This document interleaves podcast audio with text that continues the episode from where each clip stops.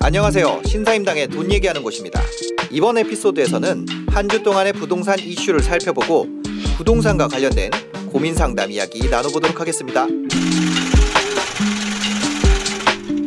네, 안녕하세요. 저희 목요일 낮 12시 어, 원래 진행하고 있는 부동산 좀 아는 선배 오늘 아이매피님이 안 나오시고요. 오늘은 부룡 님께서 오셨습니다. 아시는 분들은 많이 아시겠지만 간단하게 좀 소개 좀 부탁드리겠습니다. 네, 안녕하세요. 그 부동산 투자자이면서 또 한편으로는 가치 투자를 좀 지향하고 있는 어, 부동산에 미친 사람, 미친 남자 부룡입니다. 아 부동산 투자 언제부터 하셨어요? 투자 자체는 98년부터 했고요. 아 98년. 네, 관심은 88년 88년이요? 네. 88년. 올림픽 때. 아 진짜요? 네, 네. 아 부룡 부룡님 지금 연세를 여쭤봐도 될까요? 아 이제 이제 50고개를 살짝 넘어서. 아 50대시구나. 네. 네. 80년대에도 부동산 투자가 있었고 90년대에도 있었고 네. 2000년대에도 있었고 네. 지금은 2021년이잖아요. 이렇게 그렇죠. 오랜 시간 투자하면서 어, 알, 알게 되신 것도 많을 텐데 네. 그 중에 하나를 좀 꼽아서 생각을 해보자면 어떤 게 있을까요? 그러니까 뭐 제가 성공한 거를 말씀하시는 거세요? 아니요, 뭐 성공한 케이스가 아니라 네. 부동산 투자할 때는 이런 거는 꼭 신경 썼으면 좋겠다 싶은 거. 저는 오히려 네. 부동산 투자를 하면서 즐거웠던 기억보다 네. 그 실패하고 난 다음에 고통스러웠던 기억들이 저한테는 게- 가장 기억에 많이 남아요. 아 실패하고 나서 실패 실패한 적도 있으세요? 아니 그럼요. 저는 아. 부동산 투자하면서 실패한 적 없다고 말하는 사람을 저는 좀 네. 안 믿는 편이에요. 아 아니 실패 뭐라고요? 실패를 한- 했- 하지 않았다라고 말씀하시는 아, 분을 네네. 조금 안 믿는 편이에요. 부동산 무조건 실패하는 실패하는 게. 맞다. 아 네. 어, 어떤 실 부동산 투자가 지금은 계속 상승장이니까 네네네. 사실 실패한다는 게 상상이 안 되거든요. 네, 그렇죠. 부동산 투자를 실패하면은 어떤 상황이 돼요? 그러니까 일단 그 전에 뭔가 네. 생기냐면은 네네. 부동산 투자를 하면서 돈을 벌었다라는 그 사실 자체가 음. 이게 흔히 말하는 아드레날린이 네. 엄청나게 나와요. 아 그러다 보니까 문제는 거기서 어느 순간 마비가 되는 것 같아요. 마비가 된다. 네, 그러니까 판단 능력이 마비가 되는 것 같아요. 네네. 그래서 어, 물 들어올 때 노젓는다. 그래서 계속 노를 젓다 보니까 네. 욕심이 어느 순간 과해지는 거예요. 아 그래서 네. 욕심이 과해지면서 흔히 말하는 그 부동산 투자에는 사이클이라든지 이런 분위기가 있는 분위기 상황이 네네네, 있는데 네네. 그거 모- 무시하고 갔다가 음. 뭐, 뭐 정부 규제라든지 기타 이런 상황 때문에 네. 그냥 완전히 제가 그냥 콱 잡혀서 아. 무너질 뻔한 적도 있었죠. 아 진짜요? 네. 그때도 정부 규제가 있었다. 언제예요? 그럼 제 기, 제가 그때 되게 힘들었던 게 2003, 4년도. 2003, 4년. 네. 와, 저 고등학교 때. 아 이렇게 하시면 저를 어, 아니 아니 아니. 아니 저는 근데 이때는 뭐 이때가 그걸 말로만 듣던 그 상승장 때 예, 였는데. 한남 뉴타운이 지정되던 시절. 그죠? 굉장히 오래된 시절이죠. 예, 예. 오래전. 야. 근데 이때 어떤 거- 어떤 고생을 하신 거예요? 그러니까 사실상 이 시기가 네. 뭐 투자자들 그러니까 부동산을 투자하는 사람들은 돈을 벌었던 또는 상승하던 시기라 네. 손해를 볼 만한 상황은 아니었던 것 같아요. 손해를 볼 상황은 아니었다. 상승장이었기 네. 네. 때문에. 근데 제가 저도 그 당시에는 이제 실제 투자를 이제 제대로 한지는 이제 얼마 안 됐던 시장이다 네네. 보니까 욕심이 조금 붙었던 것 같아요. 아, 네. 그래서 이것저것 막 하는 과정에서 음. 제가 이제 그 소- 속된 말로 정부는 규제하겠다라고 얘기를 하는 상황에 네. 그냥 에이 모르겠고 그거는 아, 예. 뭐 지금 막 어, 빠져나갈 수 있고. 네, 그거는. 뭐 그건 괜찮을 것 같고 네. 돈좀 벌어야겠다라는 생각에 네. 굉장히 조금 제 흔히 말하는 매집을 많이 하는 그런 상황이었는데 네. 그게 꽉 정부 규제로 막혀버린 거예요. 어. 그래서 저는 또 이제 약간 원래 제가 보수적인 성향인데다가 되게 조심스러운 성향인데 그때 네. 네네. 그게 확 그러면서 어. 그 상황을 딱 맞으니까 충격 정도가 상당 상상을 초월해 버리더라고요. 아. 그래서 그 경험 때문에 네네. 그 물건을 또 그러니까 뭐라 그럴까 급하게 이제 막 던지는 상황이 나왔어요. 아, 부룡님이요? 네. 어, 뭔가 상상이 안 되는데. 그러다 보니까 급한 거와는 완전 반대편에 서 있으신 분 같은데. 네네네. 근데 급하게 급매를 내가 네. 내놓는 상황이 됐다. 예, 그러면서 네. 또 제가 급매를 내놓는 상황이 되니 또 누군가는 그걸 또 후려쳐서 싸게 사야 되잖아요. 네. 근데 급한 사람은 매도자 우위 시장이 아니니까 매수자 네. 우위 시장에 더 싸게 내놔야 되는 상황이고. 네, 네. 그러니까 저는 그때 막 엄청난 충격에 빠져가지고 막 급하게 내놨던 네. 그리고 그래서 정신 차리고 보니까 명목적으로는 얼마 정도 수익이 됐을 거야라고 굉장히 뿌듯했던 그 상황이 네. 정리하고 나니까 약간 뭐 조금 거짓말 못해서 원래대로 돌아간 거예요. 아 이것저것 다 띄어내고 예, 나니까. 예. 어, 그때는 정말로 이게 멘탈이 붕괴가 돼서 아. 나는 누구인가 이 상황이 되더라고요. 내가 그동안 계속 쌓아왔는데 네. 2004, 5년에 조금 네. 가장을 보태자면 다시 투자 초기의 상황이 됐다. 그, 네.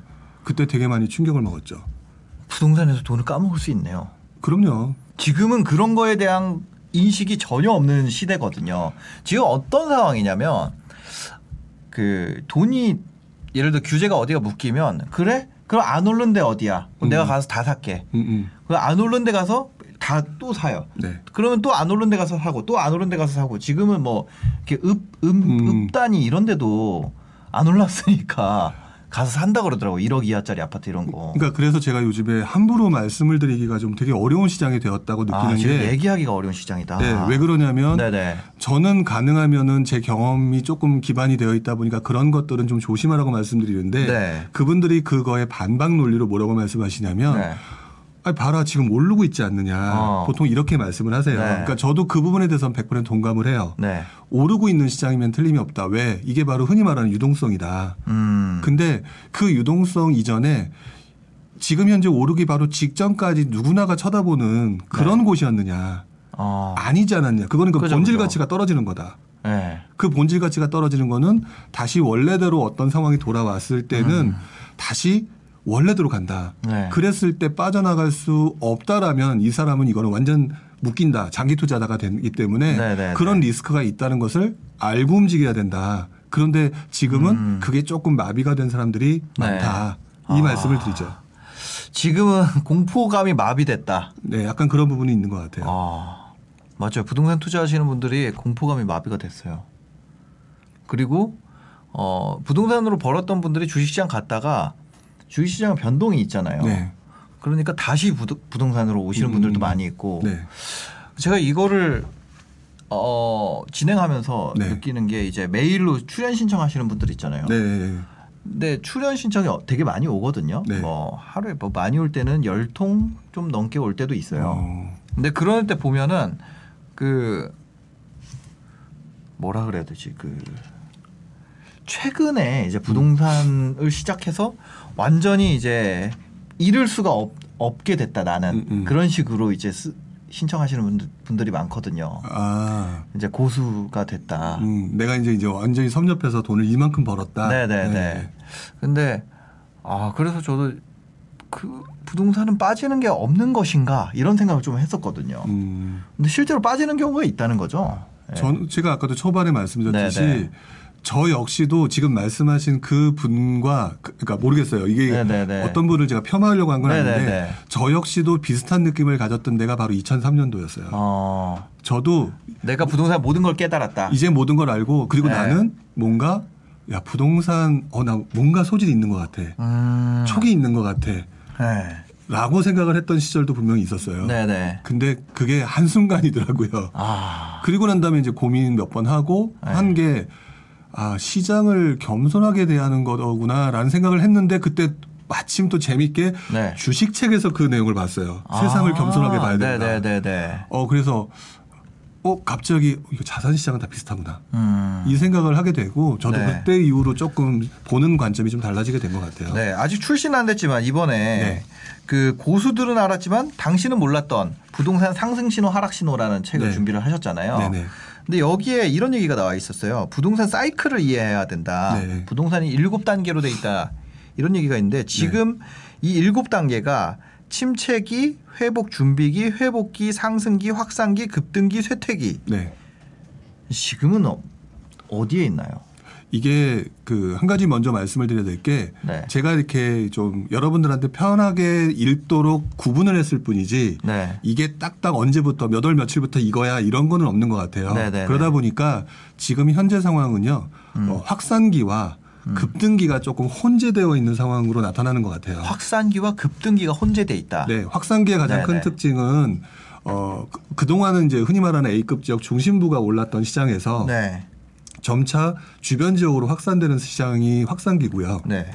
그다음에 급등기라고 하는 거는 여기는 절대 안 올라. 어. 라고 했던 동네마저도 분위기가 달라지면서 네. 그러니까 투자자들이 늘어나니까 상상도 못했던 곳들도 네, 그런 곳까지도 굉장히 많이 상승하는 장을 통틀어서 저는 급등기라고 표현하거든요. 네. 근데 지금 그게 몇월 며칠부터 어, 급등기가 시작이야가 아니라 음. 확산기와 급등기는 이제 소- 혼재되면서 네. 나타나고 있는 거기 때문에 지금 현재 상황은 이 두 가지가 되게 혼재돼서 나타나고 있는 중인 것 같다. 네. 이렇게 말씀을 드리- 항상 드리고 있어요. 지금 완전히 상승장의 한 복판에 있잖아요. 저희가 그렇죠. 복판이죠. 진짜 상승장이 무르익을 대로 무르익어서 네. 진짜 클라이맥스로 가고 있는데 네. 그죠? 어 이럴 때에 내가 주택이 없다면 음, 음. 그러면 이런 때에도 투자할 수 있는 곳을 찾을 수 있을까요? 그러니까 네, 저는 찾을 수 있다라고 확실하게 말씀을 드려요. 어, 다만 네. 내 마음에 안 들 뿐이에요. 투자할 곳을 찾을 수 있지만 네. 내 마음에 안 든다. 네, 그분들이 항상 저한테 말씀하셨던 걸 보게 되면 네. 이미 머릿속에서는 본인들의 로망이라고 하는 집을 지어 놓고 계세요. 네.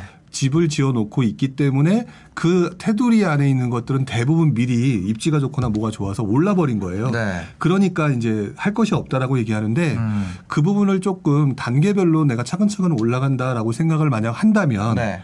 자연스럽게 할 수 있는 그한 단계 한 단계 올라가는 과정에서 조금 부족한 부분도 네. 뭐 저평가된 거를 찾을 수 있는데 어. 그게 눈에 안 보이는 상황이거든요. 눈에 안 보인다. 예, 그 상황을 겪 어 보시고 네. 그런 저평가된 대상을 조금 한 박, 한 발자국 뒤로 물러나서 찾으려고만 한다면 음. 시야가 되게 넓어질 거거든요. 네. 저, 저도 그랬던 것 같아요. 네. 그 과정을 겪어 본다면 저는 어 일단은 이제 지금도 투자해도 된다. 어. 지금 아마 엄청나게 본인들 눈이 높아져 있을 것이다. 네, 네. 저는 이렇게 말씀을 드려요. 왜냐면 뭐 내가 만만하게 생각했던 누군가 내 네. 직장 동료가 음. B급 입지 그래도 서울에서 뭐 마용성급 네. 갖고 있어. 그 친구 원래 그 전에는 나 뭐 대기업 다니면 음. 마용성 살 수 있었던 때가 있었잖아요. 그렇죠.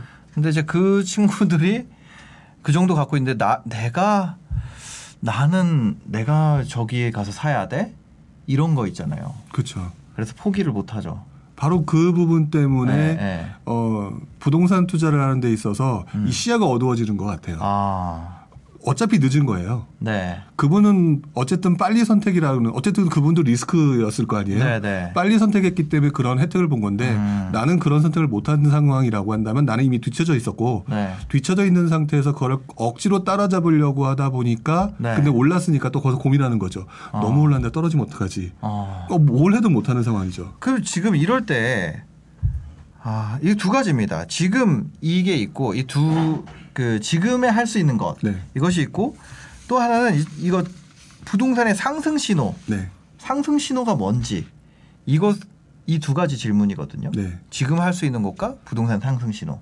부동산 먼저 이거 한번 여쭤볼게요. 부동산의 상승 신호는 어떤 신호가 나오면 부동산의 상승 신호가 됩니까? 일단 신호 중에 가장 전제는요. 네. 시장이 안 좋아야 돼요. 원래. 아, 그러니까 지금에는 못 써먹잖아요. 네, 지금은 못 써먹으니까 단계별로 그거를 좀 이해를 해야 될 필요는 있을 것 같거든요. 네네네네. 중요한 거는 먼저 침체장 같은 그런 상황이 있어야 될 거고 네. 그다음에 정부의 규제가 네. 완화적. 완화져야 되잖아요. 그렇게 네. 되면 신호라고 보여지는데 네. 지금 상황에서 또 보게 되면은 네. 지금 가장 큰 문제는 그 문제는 일단 그런 것들은 지금 다 규제니까 네. 다 비슷한 상황이거든요. 네.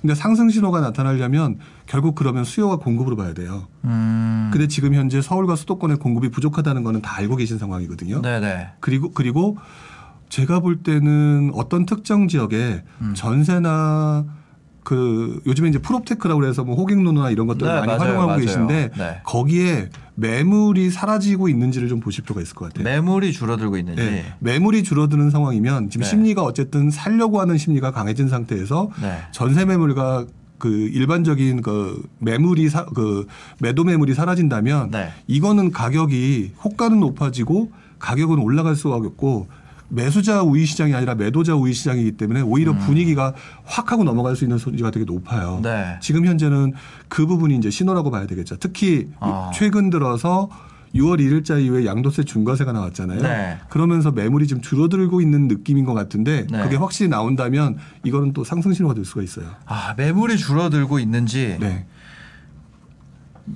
매물의 양이 줄어들면 이게 상승 신호가 된다. 상승장에는요. 어, 하락장에. 하락장에는 어차피 매물이 줄어들어도 그 수요 자체가 이걸 살려는 사람 자체가 거의 존재하지 않아요. 네, 네, 네. 그렇기 때문에 이 흐름이 생각보다 그렇게 크게 나타나지 음. 않거든요. 그러니까 오히려 지금 네. 매물이 줄어든다는 거를 모든 거에 공식화시키기보다는 지금 현재 상승장 상황에서 많은 분들이 궁금해하시니까 네, 상승장 상황에서. 네, 매물이 줄어드는 부분을 굉장히 유심히 네. 봐야 된다라고 말씀을 드리는 거죠. 아, 알겠습니다. 자, 근데 우리가 제일 궁금한 거는 이런 거거든요. 그 매물이 주- 줄어들고 이런 거는 전반적인 시장 상황에 대한 얘기고 네. 내가 살려 그러는 아파트가 음, 음. 그 지금 여전히 막 이런 얘기 많이 하잖아요. 실수요라면 1주택은 해야 된다. 네네. 이런 얘기 많이 하시거든요. 네. 뭐 실제로 정부 정책도 이 무주택자에 대해서는 굉장히 완화적으로 하고 있고 네. 이런 상황에서 음, 내가 지금 사는 아파트가 앞으로 오를지 음, 음. 아니면 내가 지금 사는 가격이 꼭지일지 음, 음. 그리고 그게 궁금한 거거든요. 왜냐하면 투자를 할 게 아니라 내가 네. 지금 들어가서 살 건데 어. 그게 이제 많은 분들이 네. 그거를 저한테 되게 많이 물어보세요. 아 그렇죠. 제일 궁금한 게 그거니까. 지금 여기 뭐 지금 시- 실시간으로 하시는 분 중에서 어느 지역 어느 지역 물어보시잖아요. 네네네네. 근데 저는 그럴 때마다 조금 마, 마음 속이 답답해질 때가 있어요. 아. 왜 그러냐면 네. 어, 내가 무당인가? 아, 네. 이런 생각이 들 때가 가끔 있는데 네. 제가 왜 이런 표현을 썼냐면 음.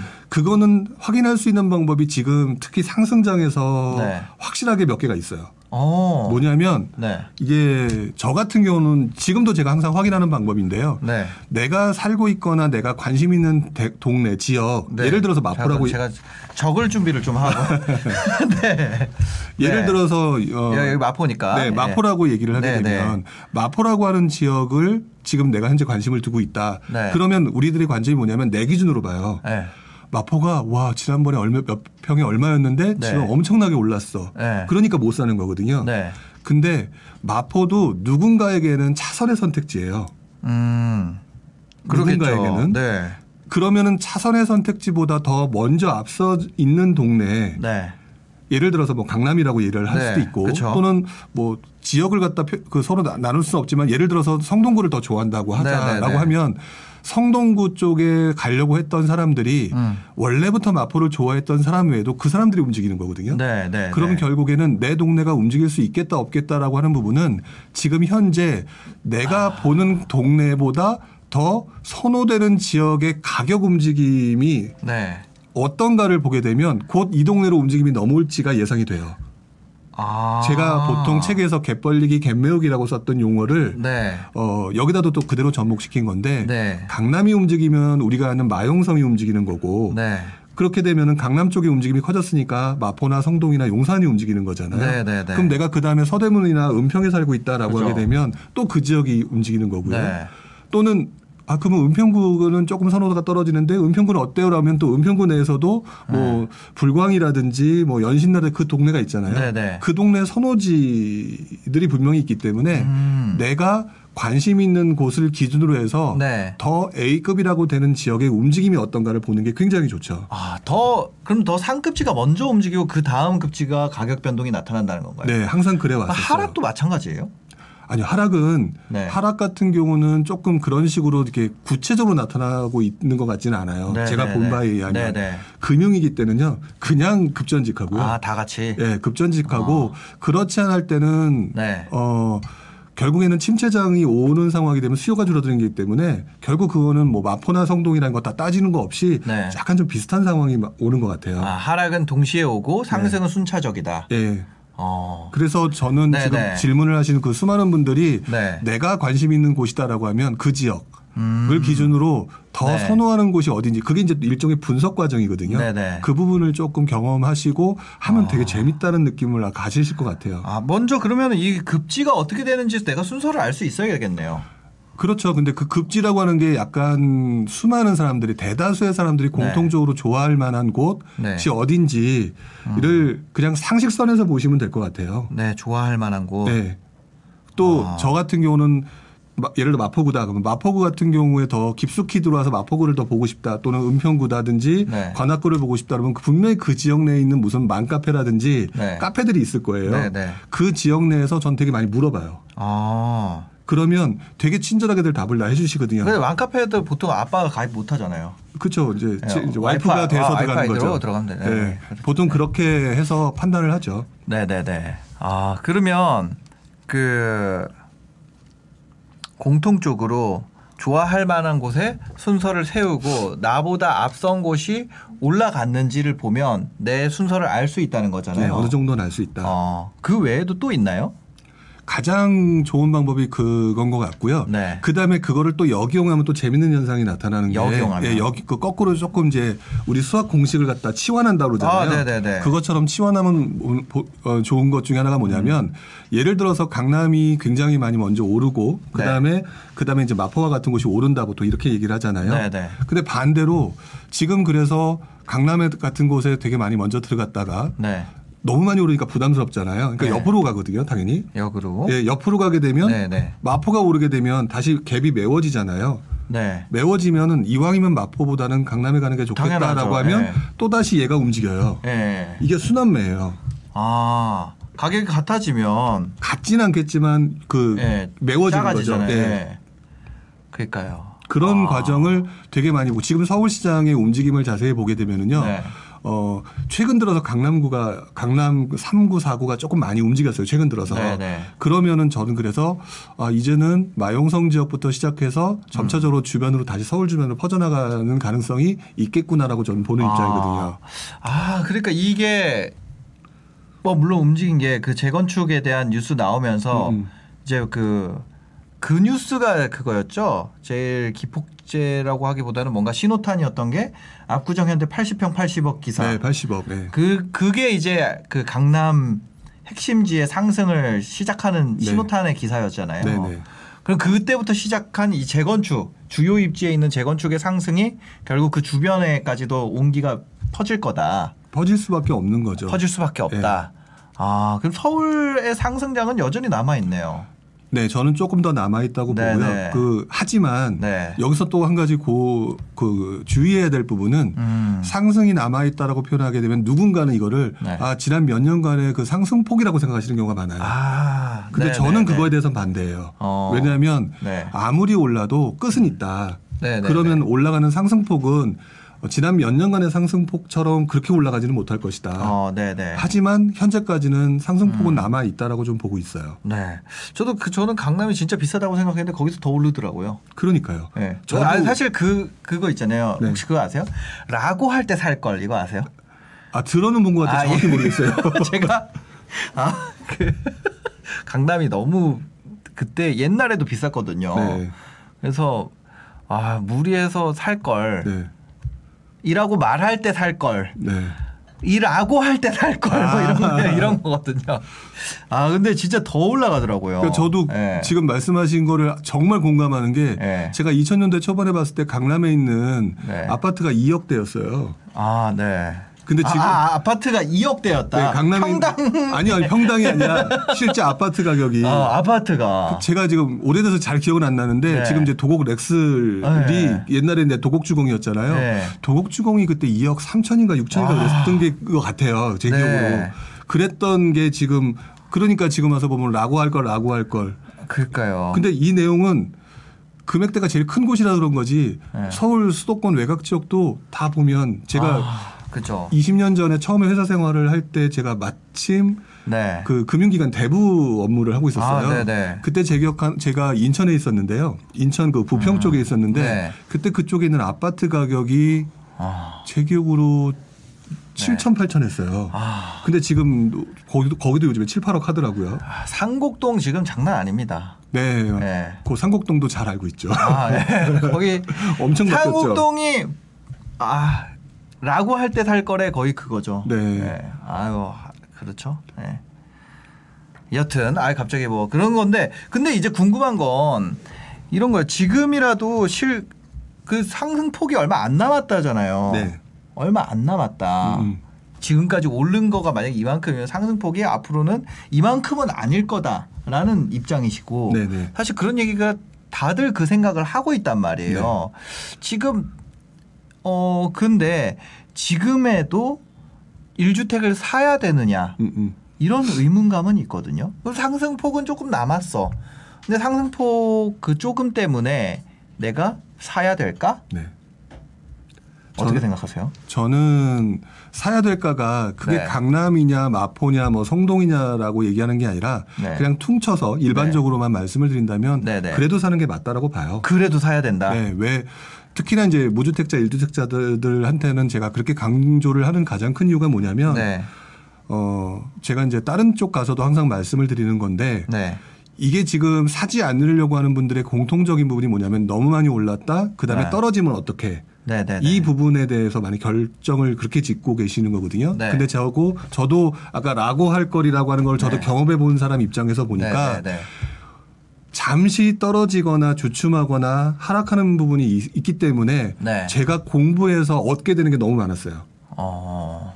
훨씬 더 많았던 것 같아요. 네. 그래서 저는 이왕이면 이왕이면 어 예를 들어서 무리하게만 하지 않으면 된다. 무리하게 안 하면 된다. 지금 내가 대출을 받아서 들어가려고 하는데 내가 선호되는 A라고 하는 지역에 들어가려고 하는데 되게 무리하다. 네. 저는 그렇게까지는 하지 마라 후반부에는. 어. 아니 좀 단계를 좀 낮춰라. 네. 그래서 단계를 좀 낮추게 되면은 음. 약간 대출이라든지 이런 것에 대한 부담이 좀 줄어들잖아요. 네, 네. 그럼 혹시 모를 하락장이 오더라도 견뎌낼 수가 있어요. 자, 이렇게 하면은 약간 좀 이 두 가지에서 네. 고민되는 바가 있습니다. 네. 뭐냐?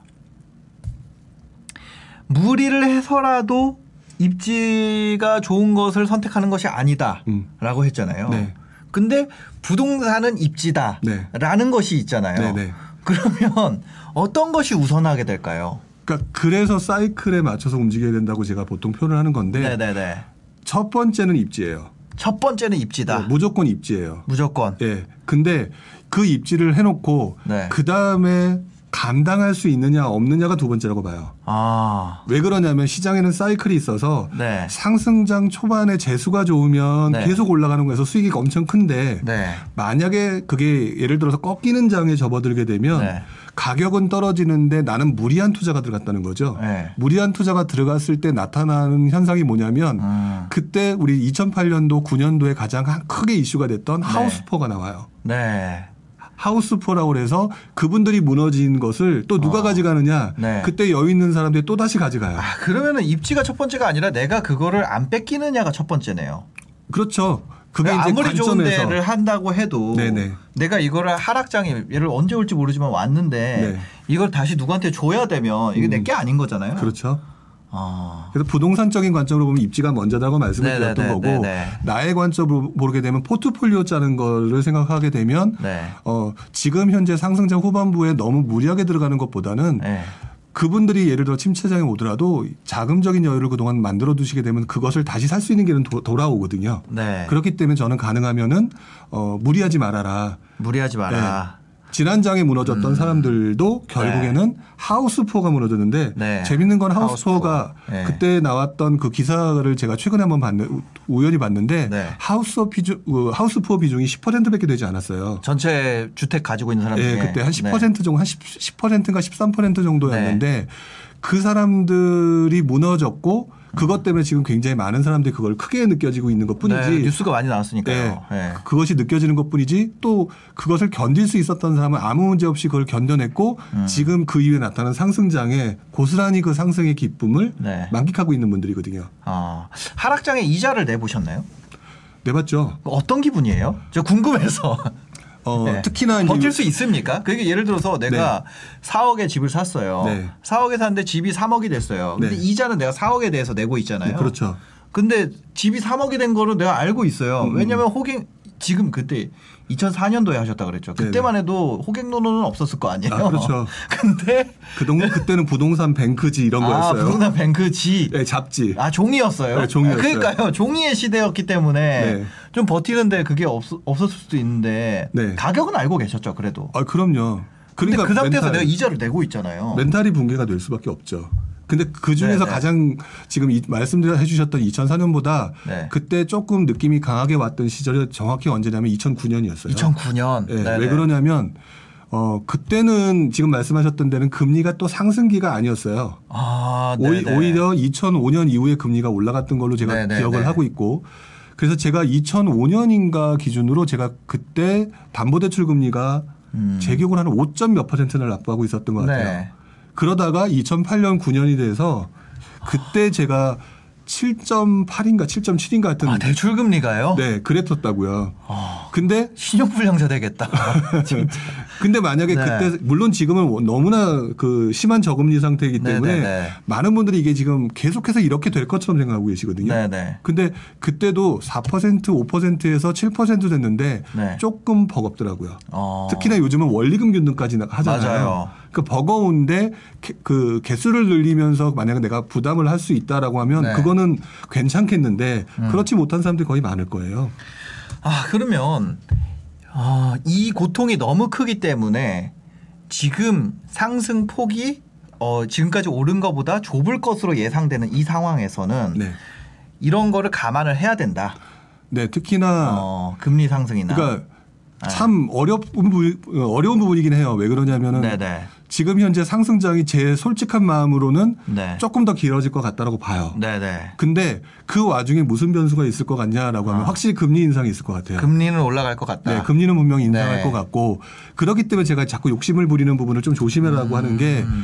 그때 어느 정도 내가 감당할 수 있는 수준에 버틸 수 있는 사람이라면 그 다음에도 크게 문제는 안 돼요. 네. 어. 근데 지금 뒤늦게 무리하게라고 하는 분들이 결국 지금 현재 저금리 상태에 들어왔을 때 금리가 내 생각보다 더 높아지게 되면 네. 생각보다 이분들은 감당하기가 어려울 수가 있고 어. 그랬을 때는 흔히 말하는 투매 현상이 나타나는 게 네. 그거는 자산 시장에서 나타나는 대- 아주 공통적인 현상인 것 같아요. 네네네. 뭐 주식도 투매하고 뭐 다 투매를 하잖아요. 네. 그러니까 부동산도 그런 현상이 나타날 수 음. 있는 거기 때문에 그런 리스크를 저도 예전에는 몰랐어요. 네. 그러니까 하락장을 겪기 전까지는 그냥 사야 되는 거라고 느꼈거든요. 어. 근데 그 하락장을 보면서 아 이렇게 관리를 하는 거구나. 네. 부동산도 그 흔히 말하는 뭐 주식 시장이든 어디 다른 쪽 자산 관리하는 쪽에서 말하는 포트폴리오 조정이라고 하는 부분을 네. 꼭 챙겨야 되는 거구나. 아. 그때 저도 되게 많이 느꼈죠. 아, 지금은 하락, 하락장이 올 것을 염두에 두면서 상승장을 즐겨야 되는 상황이다. 하락장이라고 하는 부분을 네. 예, 말씀하신 것처럼 또 이렇게 말씀해 주시면은 또 어떤 분은 하락장이 더 크게 들릴 거예요. 아, 네네네. 네, 하지만 그럼에도 불구하고 결론은 하나인 것 같아요. 네. 리스크 관리는 확실하게 해라. 아, 리스크 관리를 해야 된다. 네. 어. 아, 그니까요. 이, 근데 이미 그러면 이미 주택 포지션이 많은 분들. 네. 그런 분들 같은 경우는 지금 늘릴 수 있는 타이밍은 아니네요. 그렇죠. 가지고 있는 거에 상승을 좀 즐길 수는 있겠지만 음, 음. 여기서 더 포지션을 늘려서 리스크를 더 테이킹 할 수 있는 수준은 아니다. 네. 그 개수를 늘리면서 리스크를 줄이는 방법은 저는 없다고 생각을 해요. 아, 개수가 늘어나면 리스크는 네, 커지니까. 왜냐하면 정부 규제 자체가. 다주택자인데 네네네네. 결국 그 부분을 갖다가 극복하려고 음. 하는 것 물론 이제 그 중에 나타나는 현상들이 네. 공시지가 1억 미만이라든지 네. 비조정 지역이라든지 이런 쪽으로 가려고 하죠. 네. 근데 아까 말씀드렸던 부동산에 있어서 입지가 제일 먼저다라고 얘기했던 부분을 네. 반대되는 행동으로 흘러가고 있는 중인 거거든요. 아. 그게 또 한 번의 리스크라는 거예요. 그 전에 한번 이럴 때가 있었잖아요. 다주택자 규제를 땅 때리니까 네. 다주택자들이 정리해가지고 똘똘한 한 채로 갔어요. 네. 근데 이제 똘똘한 한 채만 내가 가지고 있는데 상승장이 계속되니까 네. 거기서 이제 또 현금 흐름이 있는 분들은 돈이 쌓이잖아요. 네네. 근데 그러니까 뭐 하고 싶으니까 또 이제 그 작은 것들 하게 되는 그런 상황이 된 거거든요. 그 전세금 올라간 거 받아가지고 그걸 네. 또뭘 하긴 해야 된다고 생각을 하니까. 네네. 근데 여기서는 더 포지션 늘릴 게 아니다. 오히려 그 부분은 네. 아닌 것 같다라고 저는 생각을 하고요. 음, 네. 물론 개 중에는 그 현재 그 세금 그 정책을 이용한 투자 방법도 있긴 있어요. 네네네. 예를 들면은 어, 지금 현재 이제 재건축 아파트 같은 경우에 입주권 같은 경우가 있거든요. 네. 그럼 입주권 같은 경우는 지금 현재 건물이 멸실되어 있는 상태이기 때문에 네. 앞으로 새 집이 될 아파트를 음. 구하면서도 종합부동산세에 해당이 되질 않아요. 아, 네네. 그러니까, 그러니까 흔히 말하는 세금의 절세라든지 그렇게 네. 되면은 동시 보유가 가능한 거거든요. 네, 네. 그러니까 이런 방식으로 조금 세금 절세라고 하는 차원에서 가는 거는 맞는 것 음. 같아요. 그리고 그런 기회도 많은 것 같고. 네. 근데 지금 당장에서 무언가를 더 많이 하려고 하기에는 네. 오히려 그 다음 이후의 시장에 아하. 대부분의 자산가들을 보게 되면은 네. 부동산만 하는 게 아니라 음. 사실 돈을 많이 버신 그 부동산 하신 분들도 이제 아마 네. 점차 다른 거에 대한 고민을 하실 게 네. 부동산을 더 사느냐가 아니라 분명히 그분들 중에 상당수는 음. 다른 포지션에 있는 뭐 주식이라든지 채권이라든지 이런 쪽으로 좀 번져나가고 계실 거라고. 음. 네, 네. 이렇게 나가는 게 조금 더 정상적일 것 같고 포트폴리오 아. 관점에서는 부동산을 더 하는 건 좀 약간 비정상적이다. 네, 오히려 그분들도 부담된다는 걸 느끼실 거라고 보여지고 네, 네. 이분들이 그리고 난 다음에 나중에 또 어떤 때 또 움직이게 되냐면 음.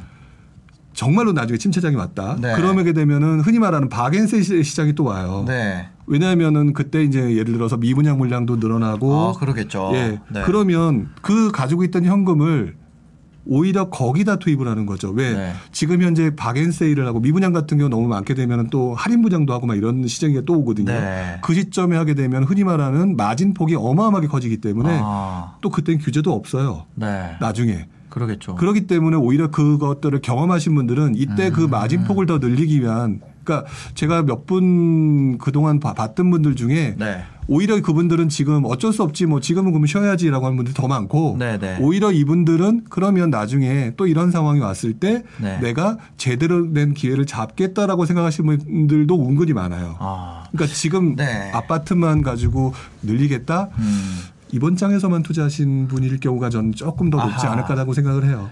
아, 그죠. 그럼 예를 들면 이렇게 생각해 보면 어떨까요? 금리가 네. 금리가 리스크 요인이라고 하면 아니 전세는 금리 없잖아요. 네. 내가 전세 갭 투자를 하는 게 어떤가? 네. 아니 그리고 전세가율도 네. 임대차 2법이죠. 네. 아 이제 3법이 됐죠. 이제 전월세 신고제까지 포함이 됐으니까 네. 전세 가격이 많이 받쳐주고 있어요. 다시 네. 원래 전세 가격이 빠지면서 매매 가격이 이렇게 막 올라가는 그런 때였는데 네. 이제 전세 가격이 다시 슬금슬금 올라오더니 올라가고 있죠. 갭이 오 할만한 갭이야 네. 이런 생각이 드는 거죠. 네. 그래서 이제 다시 갭, 갭을 하는 분들이 좀 생겼거든요. 네. 그 이런 관점에서는 금리가 리스크 요인이 아니지 않냐 이런 질문도 제가 많이 뭐 이런 얘기도 많이 들어봤거든요. 네, 네, 네. 질문을 저한테 한 건 아니었지만 네. 다른 분이 다른 전문가한테 하는 걸 제가 음. 그냥 들은 거죠. 네. 그 관점에서 생각을 해보면 어떨까요? 그러니까 결국 이거는 투자하는 사람의 네, 그 가지고 있는 포지션에 따라 다르다라고 봐요. 네, 네. 그러니까 말씀드렸던 것처럼 예를 들어 나는 이제 1주택자고 또는 무주택자인데 음. 가지고 있는 돈이 부족하기 때문에 투자를 해야 된다. 네네. 근데 보니까 가진 부족한 자금으로 투자할 수 있기에는 전세 갭 투자가 훨씬 더 유리하다. 네. 이분들은 그렇게 해서 투자를 했을 때 금리 인상하고는 크게 관련이 없죠. 네. 이런 투자는 제대로 된 투자라고 저는 생각이 들어요. 어. 근데 반면에 본인의 상황이 그거와 맞지 않는데 전세갭 네. 투자를 한다. 예를 들어서 다주택자인데 전세갭 투자를 하게 돼서 집값이 올라간다. 네. 근데 나중에 내는 세금이 얼마냐. 어. 이 부분도 같이 고려를 해야 되는 거거든요. 나중에 내는 세금이 얼마냐? 네. 어. 그러면 흔히 말하는 대로 쓸데없는 짓을 한 거일 수도 있는 네네. 거거든요. 근데 쓸데없는 짓을 했다라고 하는 부분을 한번 좀 검증하기 이전에 투- 그 동안의 경험만 가지고 그냥 밀어붙이는 아. 그게 이제 나중에 시장 환경이 변했을 때 자신을 리스크에 빠지게 만드는 환경이거든요. 네네. 네 네네. 그러니까 그렇기 때문에 지금 말씀하신 것대로만 한다면 제 책에도 이번에 나왔던 책에도 어, 그 음. 말씀을 드렸는데 확산기와 급등기 때는 전 세계 투자가 다시 유행한다고 제가 썼어요. 아 다시 네. 원래 유행을 해요. 아 그렇구나 이번에 아니 뭐 그런 얘기 많이 해- 들었거든요 뭐 정책적 실기로 인해서 갭이 네. 다시 메워지면서 갭 투자할 수 있는 환경을 만들어준 게 아니냐 네. 근데 그게 아니라 원래 사이클상 네. 이때는 갭 투자 다시 할 타이밍이 온다 그게 왜 그러냐면은 왜왜 그래요 그게 왜 그러냐면 네네. 상승기 때 규제를 통해서 막으려다 보니까 네. 당연히 당연히 이제 규제를 통해서 막는 게 집을 못 짓게 하거나 네. 재건축 규제라든지 네네. 또는 집을 사지 말게 하거나 그러면 음. 건설사들이 집을 못 지어요. 네 또 재건축 규제 때문에 집을 못 짓잖아요. 네. 그러면 물건이 줄어요. 어. 물건이 줄기 때문에 전세 가격이 올라갈 수 있는 구조가 만들어져요. 아. 그 상황에서 지금 정부가 자꾸 거기다 실기를 플러스 알파를 더해버리니까 네네. 그게 점점 뚜렷하게 나타나는 거거든요. 아. 지난 장에 네, 네. 2006년 7년도 5, 6, 5년 6년 7년도에도 네. 동일한 현상이었어요. 아. 그래서 그때 전세 갭 투자들을 특히나 이제 예비 실험 부분 중에서 네네. 집을 사기 어려웠던 분들 네. 같은 경우에 조금 빨리 하셨던 분들이 아 그러면 전세 끼고 구축 아파트라도 네. 사놔야겠다 이런 분들이 많아서 그때 전세 갭 투자가 상당히 많이 나타났었어요. 저또 그러면 한 가지 궁금한 게 생겼습니다. 네, 그럼 2007년에 네. 갭 투자했던 분들, 네. 그러니까 상승 그 전에 있었던 상승장에서 갭 투자했던 분들은 결과가 어떻게 됐나요? 엔딩이. 결과가요. 네. 궁금해요. 저 음. 그때는 투자를 안 했었으니까. 아. 네. 그러니까 2007년도, 2006년, 그러니까 7년, 8년도에 가장 많이 하셨던 분들이 어디를 갔냐면 노도강이었어요. 노도강. 네네네. 그래서 그 노도강이라는 단어가 그때 처음 나왔어요. 네. 그 그때 처음 나왔는데 어. 이거를 실거주하러 들어가셨던 분들 입장에서 보게 되면은 네. 떨어지긴 했어요. 아 떨어졌어요. 그 네. 이후에. 왜냐하면 네. 2008년, 9년, 10년, 11년, 12년 이렇게 굉장히 안 좋았던 시기가 있었으니까 네네네. 그 침체장이었으니까. 네네. 근데 오른 폭보다 떨어진 폭이 적었어요. 2007년에 네. 막차로 내가 아 그래 너무 오르니까 스트레스 받아서 네. 전세 끼고라도 사놔야겠다. 네. 나중에 내가 돈 벌면 들어가야지. 네. 라고 하신 분들의 엔딩이 뭐였냐? 떨어졌다. 네. 그런데 네. 오른 것보단 조금 떨어졌다. 네. 왜냐하면 전세가가 밀고 올라갔기 때문에요. 네. 매매가 매매가가 전세가보다 낮은 경우를 거의 본 적이 없으시죠? 어, 없죠. 네. 그런 경우가 있을 수가 없잖아요. 없잖아요. 네. 오히려 그러면 그냥 공짜로 집을 살아버리는 형식이 돼버리니까. 그렇죠. 그거 뭐 빌라 처음에 분양할 때 그때 말고는 네, 그렇죠. 전세 네, 네. 가격이 어느 정도 하방을 받쳐주니까요. 네. 가격이 더 떨어지지는 못하는 거예요. 하락장에는 또 전세 수요가 더 많으니까. 네, 전세가 받쳐져 버리니까. 아. 네. 그 되게 이게 부동산 메커니즘이 참 재밌는 것 중에 하나가 뭐냐면 네. 오르는 폭은 상방이 없어요. 네. 그래서 치고 올라가는데 네. 하방이 전세 가격이 막아줘요. 아, 왜냐하면 대체돼 버리니까. 그렇죠. 아마 내가 부동산의 숏 하락을 내가 예상해. 그러면 전세 사는 게 맞잖아요. 네. 그런데 모두가 하락할 거라고 생각하면 반대로 전세, 전세 가격이 올라가죠. 거기에 프리미엄이 붙으니까. 근데 매매가가 전세가보다 낮은 경우는 없잖아요. 네. 그러니까 전세 가격 너무 아이러니하네. 네, 떨어지지 못하고 받쳐져 버리는 거니까 아까 제가 말씀드렸던 것처럼 네, 네, 네. 매매 가격이 상방을 뚫고 올라갔다 떨어졌어도 네. 덜 떨어지는 거예요. 아, 그러니까 이, 이득이 돼 버린 거죠. 고생은 했지만 이득이다. 아, 기다리는 하락장에 빠지는 것을 기대하고 전세로 살면 네. 그 전세가보다 매매가는 비쌀 수밖에 없는 거네요. 네, 그렇죠. 내가 살고 있는 전세가보다 네. 내가 기다리는 가격이 전세가를 뚫고 내려올 수는 없는 거니까. 그렇죠. 오히려 어떤 상황에서 전세가가 떨어질 수도 있죠. 뭐 네. 예를 들어 그때 물량이 많이 나온다든지 네, 네. 이런 식으로 해서 급격히 떨어지는 지역도 있지만 네. 결국에는 전반적인 상황으로 보게 되면 매매가는 절대 전세 가격 밑으로 나오지도 않고 그런 상황이면 나라가 이상한 상황이잖아요. 네. 그렇기 때문에 오히려 결과론적으로는 아하. 그런 현상이 나타났고요. 그리고 네. 그분들이 지금 노동강 지금에도 쪼 최근에 많이 올랐잖아요. 네. 만약 그대로 살고 계셨다라고 하면 아. 아마 이분들은 그때 올랐고 조금 떨어졌다가 더 올랐고 지금 네. 최근 들어서 많이 올랐고 엄청 올랐잖아요. 그러니까 수익 자체는 그래서 제가 부동산 시장이 하방 경직성이 뛰어나기 아, 때문에 네, 네. 가지고 계시고 경험해 보시는 게 낫다라고 말씀을 드리는 거예요. 차라리 가지고 있는 게 낫다. 네. 상승이 조금 나았을 것 같아요. 그러니까 하락장에서도. 그럼 사는 게 낫다는 거예요.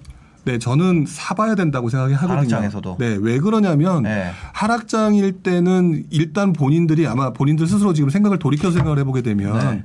굉장히 많이 떨어지는 거에 대한 공포가 엄청나게 큰 거거든요. 엄청 떨어질 것 같아요. 네. 그래서 어차피 안 사실 거예요. 네. 대부분의 사람들이. 네. 근데 그렇게 떨어진다고 해도 아까 말씀드렸던 것처럼 전세가가 받쳐주고 있잖아요. 네. 그리고 또 전세 가격이 밀려 올라가는 상황이 오면서 네. 생각보다 안 떨어지는 상황이 오고 그리고 음. 그 오랜 기간 동안 지켜본 바에 의하면 결국 그 떨어졌던 폭보다 더 올라가는 폭이 더 많았던 게 사실이고 지금 또 실제 현장을 보게 되면 네. 원자재 가격이나 이런 것들이 오르고 있는 중이잖아요. 네, 네, 네. 인플레이션 때문에 네. 이 가격보다 높은 수준으로 분양을 할 수밖에 없는 구조가 다음 몇 년 후에 나올 거예요. 아 분양가 계속 올라가고 네, 올라갈 인건비도 수밖에 없- 올라갈 수밖에 없고 인건비 올라가지 모래 뭐 가격 재료비도 올라가지. 예, 재료비 네. 올라가면 이런 것들이 맞물리면서 인플레이션까지 고려를 하게 된다면 네, 네. 하락장이니까 지금 명목 손실 때문에 걱정하니까 들어가 들어가면 안 된다. 음. 오히려 지금 사놓는 게 오히려 훨씬 더 유리할 수 있다고 저는 보고 있어요.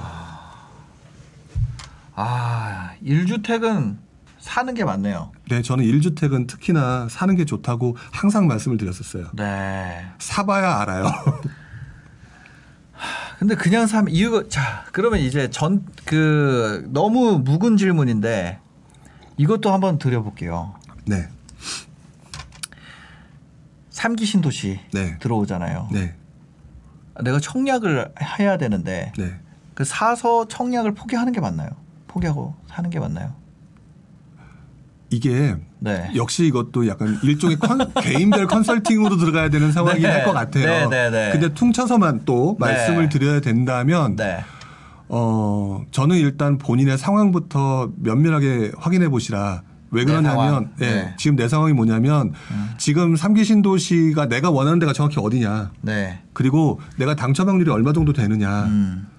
왜 그러냐면 지금 현재 어쨌든 청약이 되고 당첨 확률이 높은 분들을 보고 차- 삼기 네. 신도시 하지 말라고 말하는 것도 이거는 잘못된 말이라고 저는 생각을 하거든요. 네네네. 근데 제가 삼기 신도시를 당첨될 확률이 높지 않은 사람들이 더 많다라고 제가 생각을 하고 있어요. 아 그렇겠죠. 될수 있는 사람은 정해져 있으니까요. 네. 네. 한도는 정해져 있고 네. 문제는 문제는 지금 그분들의 상당수가 음. 그런 자기 상황을 돌아보기 전에 희망 고문을 스스로 하고 있는 중이거든요. 아. 근데 지금 상황에서 삼기 신도시가 뭐올뭐 7월인가요? 그 이후에 계양 신도시부터 분양한다고 맞아요. 하는데 네. 그 분양을 하고 난 다음에 입주할 때까지 계양 같은 경우는 그러면 한 3, 4년이라고 치고요. 네. 그러면 나, 나머지 창릉이나 교 하남 교산이나 왕숙이나 이런 거 같은 경우는 또 네. 오면 4, 5년 후예요. 네. 그러면 4, 5년이라고 하는 구간 동안에 음. 기존에 있는 아파트가 안 오를 거냐라고 생각하는데 네. 내가 만약 삼기 신도시의 청약 당첨 확률이 떨어졌던 사람이라면 음. 결국 이분들은 확률 게임을 하셔야 된다고 보거든요. 아. 그러면 지금 현재 올라갈 수 있을 만한 지역을 네. 선택해서 물론 이제 그 과정은 또 한 번 더 공부가 필요하겠지만 네네. 삼기 신도시가 상당수 많은 분들한테는 네. 희망 고문이 될 수 있다. 아 삼기 신도시 때문에 안 샀는데 네. 이, 이게 될 수 있다는 거죠. 그 현상이 또 이제 아까 자꾸 이제 과거로 돌아갔는데 네. 2006년 7년도에 판교 신도시와 똑같다는 거죠. 내가 판교 들어가려고 안 샀는데 네. 사실상 하남 교산 왕숙보다 그다음에 계양보다 창, 창릉보다 네. 누가 봐도 차, 판교가 훨씬 더 좋았어요. 네, 네, 판교하면 다 우- 이거 우수하게 그죠, 그죠. 보잖아요. 네. 그러면 그 당시에 계셨던 분들 판교 얼마나 기대하고 있으셨겠어요. 네. 판교를 기대했는데 막상 그 경쟁률 어마어마한 것을 경험하고 음. 그리고 실제로 판교 신도시 분양가가 주변하고 비슷했지만 새 아파트가 되는 거기 때문에 싸다고 판단들을 많이 하셨었거든요. 네네네. 근데 대부분이 나중에 느끼셨어요. 아 나는 당첨 확률이 없구나. 음. 그때 나타났던 현상이 뭐냐면 용인의 급등이에요. 아 패닉 바잉. 네, 패닉방이 나타났거든요. 와 삼기 신도시에 사람들이 막 안 되고 이러면 제가 그- 바로 그 부분을 걱정하는 거예요. 아 그러면 지금 사는 게 훨씬 더 나은 거죠. 확률 네. 게임상으로는. 그쵸.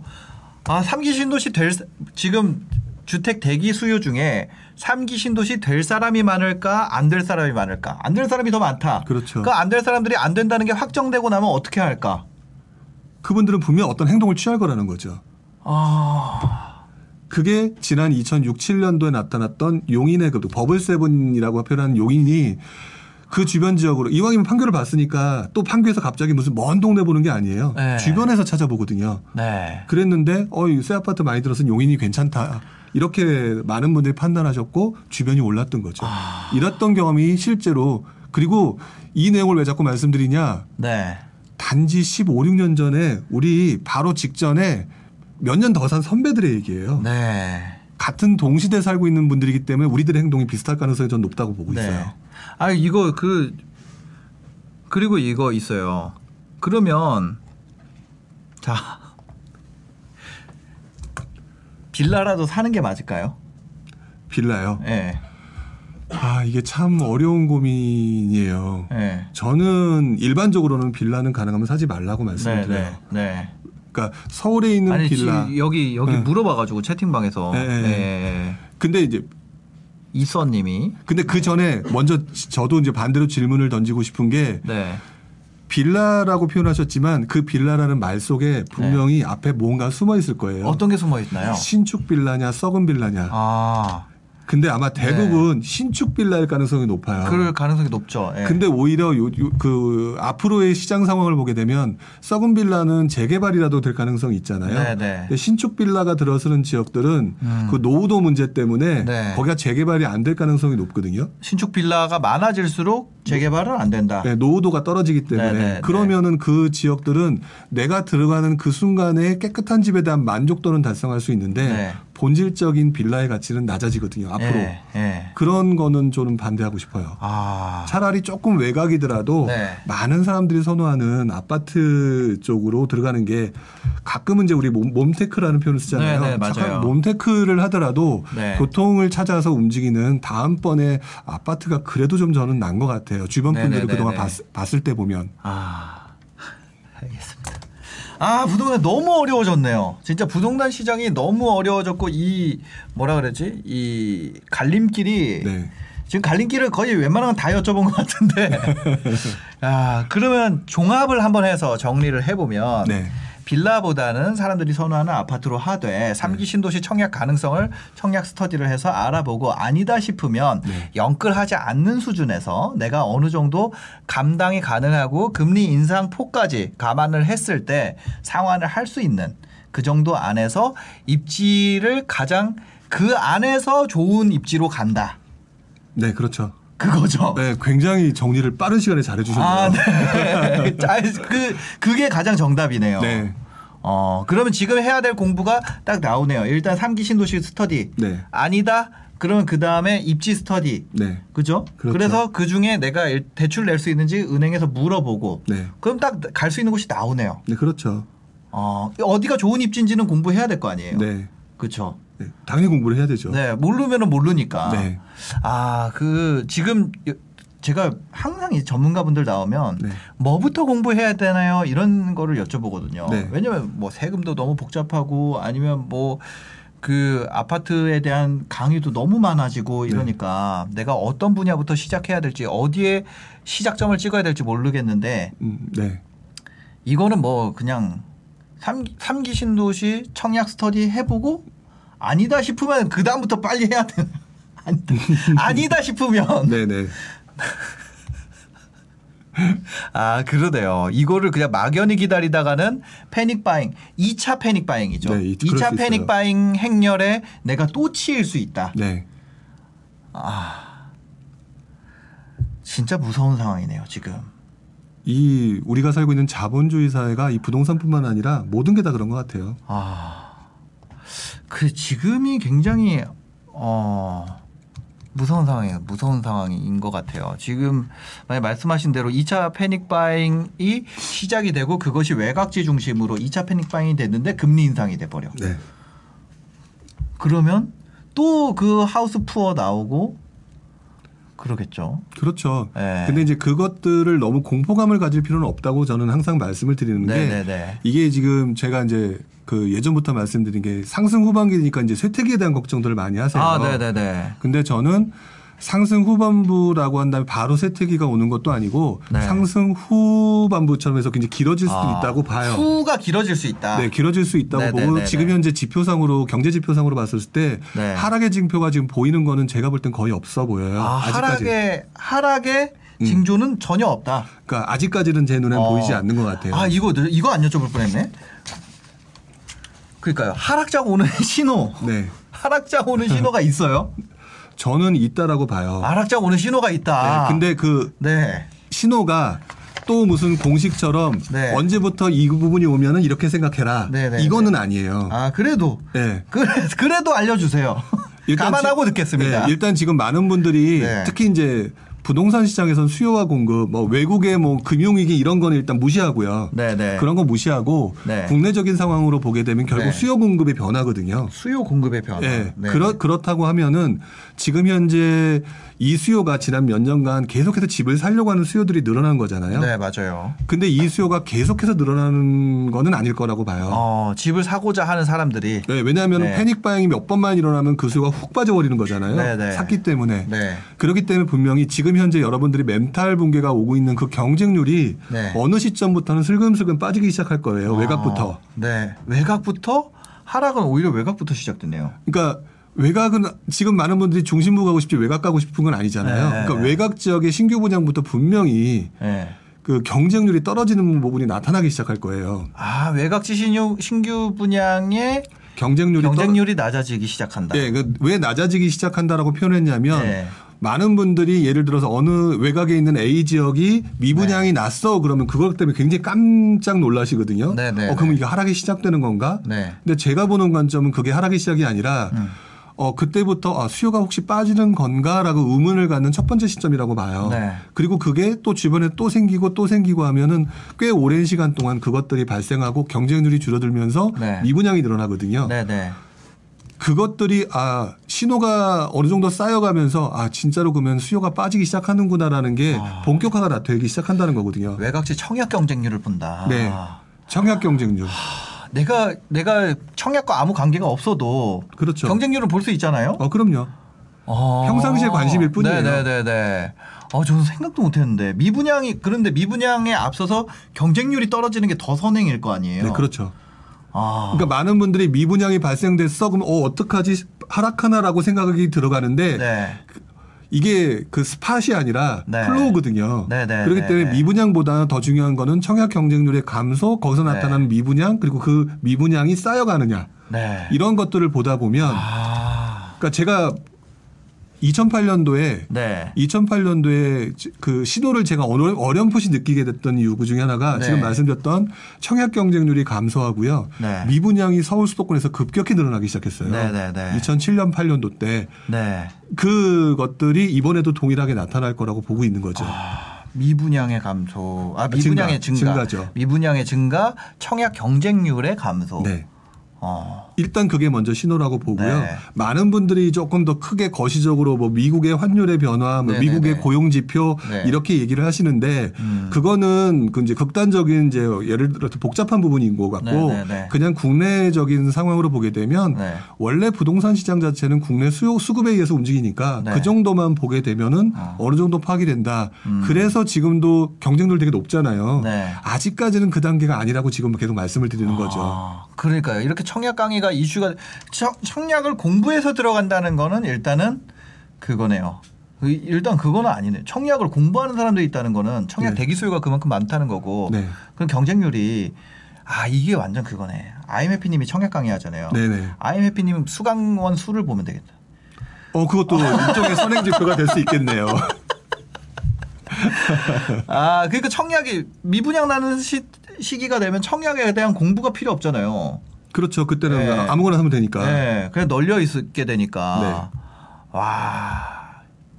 재밌네. 그렇게 생각을 좀 확장해 보는 것도 필요하겠네요. 네. 그러니까 부동산을 자꾸 음. 너무 어떤 공식화시켜서 이거는 네네. 이거다라고 하기보다는 네. 이거는 지금 제가 말씀드렸던 게 그냥 평상시 생각을 못했을 뿐이지만 네. 들어보면 어, 나- 나름대로 논리적이네라는 생각이 들 수도 있을 거라고 네, 생각이 네, 들어요. 네, 네. 저도 맞아요. 몇 번의 경험을 통해서 네. 아, 이렇게 보는 게 훨씬 더 유리하겠네. 아. 저도 이렇게 생각을 했었으니까요. 네.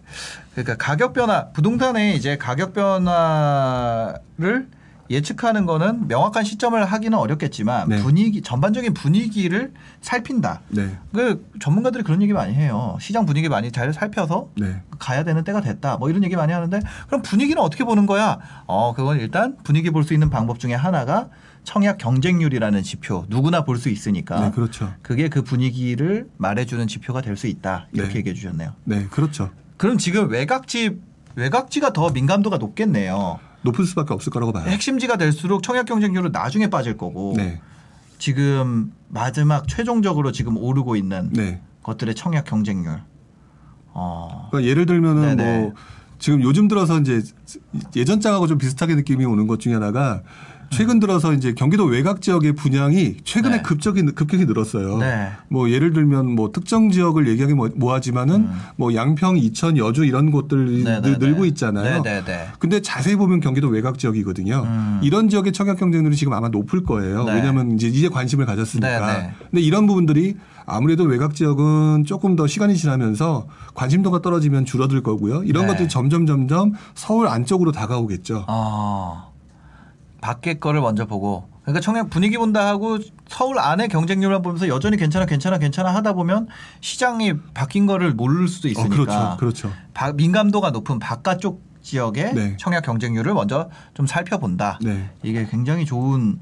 어 저는 이런 지표는 들어본 적이 없습니다. 예. 네, 그냥 저도 저 나름대로의 경험을 네네네네. 가지고 그냥 만든 거라 보시면 될 것 같아요. 아, 네. 아이고, 미분양을 봐라 이런 얘기를 많이 들었는데 미분양보다 선행이 있을 거라고 생각은 못했네요. 음. 어, 네. 이거 오늘 강의 들으시는 아, 강의가 아니죠. 강의가 듣다 보니 강의가 돼 버렸는데 제가 궁금한 거를 네. 오셔서 굉장히 많이 여쭤봤는데 이런 내용들이 어, 담겨 있는 이거 외에도 엄청 많이 있어요. 책에서 내용을 다 하지 못하고 그렇게 하면 저희가 한 시간에 어차피 할 수도 없고 네. 보면 같은 지역에 돌아오는 여러분의 투자 기회, 벌어진 가격 차이가 다시 줄어드는 갭매구, 갭매 우기가 반복되고 이 패턴을 통해서 선 진입하는 방법 뭐 이런 것들을 지금 이번에 책이 아직 안 나왔죠. 네, 9일부터 나옵니다. 아 아직 안 나왔어요. 저도 네. 나오면은 제일 먼저 보여드리려고 생각하고 있습니다. 아니 요즘에는 이 부동산에 대해서 네. 그 뭐라고 해야 될까요? 어, 예전만큼 인기가 있지는 않아요. 예. 그렇죠. 부동산, 예, 부동산 책보다 네. 그 저기 주식 책이나 네. 아니면 뭐 이렇게 거시 아까 얘기했던 그 뭐 이렇게 매크로 쪽 보는 네. 금리나 뭐 미국 얘기하는 책들이 인기가 많은데 이렇게 완전 부동산 실전 책은 어 정말 오랜만에 보는 것 같아요. 예. 이게 아마 그 시장의 사이클이 당연히 지금 현재는 주식 같은 것들에 관심이 네. 많을 거라고 생각이 드는데 네, 네, 네. 그냥 저는 부동산이든 뭐든 하나에 네. 대해서 조금 계속 공부하는 과정을 겪으시는 아. 어떤 그런 공부 차원으로 책을 만- 낸 거고요. 네. 그것들을 보시면서 이게 부동산이든 주식이든 항상 마찬가지지만 네. 꾸준히 공부하시는 것밖에 방법이 없어요. 맞습니다. 제가 그리고 이 방송에서 이 책 내용을 다 못 다루는 이유가 이 내용 중에 이런 게 있더라고요. 풍선 효과 활용 전략 뭐 이런 게 있는데 네. 사실 제가 이뭐 유튜브를 그렇죠. 해서 그렇게 하기는 좀 네네. 예, 그런 부분들이 있어서 뭐 정부 규제를 역으로 활용하기. 근데 여튼 그렇습니다. 네. 상승장은 상승장은 정부 규제와 함께 가야 할 동반자로 생각해야 된다고 써 있네요. 예. 그래서 요 요게 나오면 한번 읽어 보시면 네, 좋을 것 같습니다. 책 제목은요. 네. 부동산 상승 신호, 하락 신호. 어, 이콘에서 나온 책입니다. 네, 하여튼 저도 사서 읽어볼 것 같아요. 예, 오늘 그 해피님이 어 뭐라 그래야 될까요? 좀 몸이 안, 안 좋은 건 아니고 건강 검진이 있으셔가지고 네네. 자리를 비, 비우, 비웠는데 누굴 추천하냐 이렇게 물어봤더니 무조건 부룡님을 모셨으면 좋겠다 이렇게 얘기를 하셔서 저도 어 네. 한번 모셨는데 정말 알찬 시간이었던 것 같습니다. 아, 저도 네네. 이런 자리를 통해서 네. 뭐 여러분들한테 또 제 저의 생각 얘기할 수 있게 됐고 네. 또더 나가서 책도 좀 홍보도 할 수 있었고 굉장히 네네네. 감사하게 생각하고 있습니다. 알겠습니다. 오늘 뭐 부룡님이 책 얘기는 안 해도 된다 그랬는데 제가 어 아, 봐서 맥락에 맞으면 하죠 이렇게 얘기를 했는데 어 맥락에 맞는 것 같습니다. 아이, 네, 고맙습니다. 진짜 좋은 책일 것 같아요. 하여튼 오늘 또 바- 영상 봐주셔서 감사하고요. 오늘 저희가 상담을 못했는데 상담은 또 다음 주에 다음 주에 어, 해피님 모시고 상담을 진행하도록 하겠습니다. 오늘 특집으로 또 부룡 신영강님 모시고 어, 부동산 오르는 아파트를 미리 알아, 알아 보는 방법 아니면 떨어지는 것의 신호에 대해서 알아봤습니다. 저희 사연 접수는요 여기 나와 있죠. 저희가 고정 댓글로 남겨놓을 거예요. 고정 댓글에 들어오셔서 어, 남겨주시면 그거 기반으로 상담 뽑아서 상담해드리고 있으니까요. 다음 주에는 또 상담 이어가도록 하겠습니다. 네, 오늘 바쁘신데 시간 내주셔서 감사합니다. 네, 저도 오늘 즐겁고 유익했습니다. 알겠습니다. 감사합니다. 네, 고맙습니다. 네, 영상 봐주셔서 감사합니다. 행복한 하루 되세요. 감사합니다. 고맙습니다. Thank you.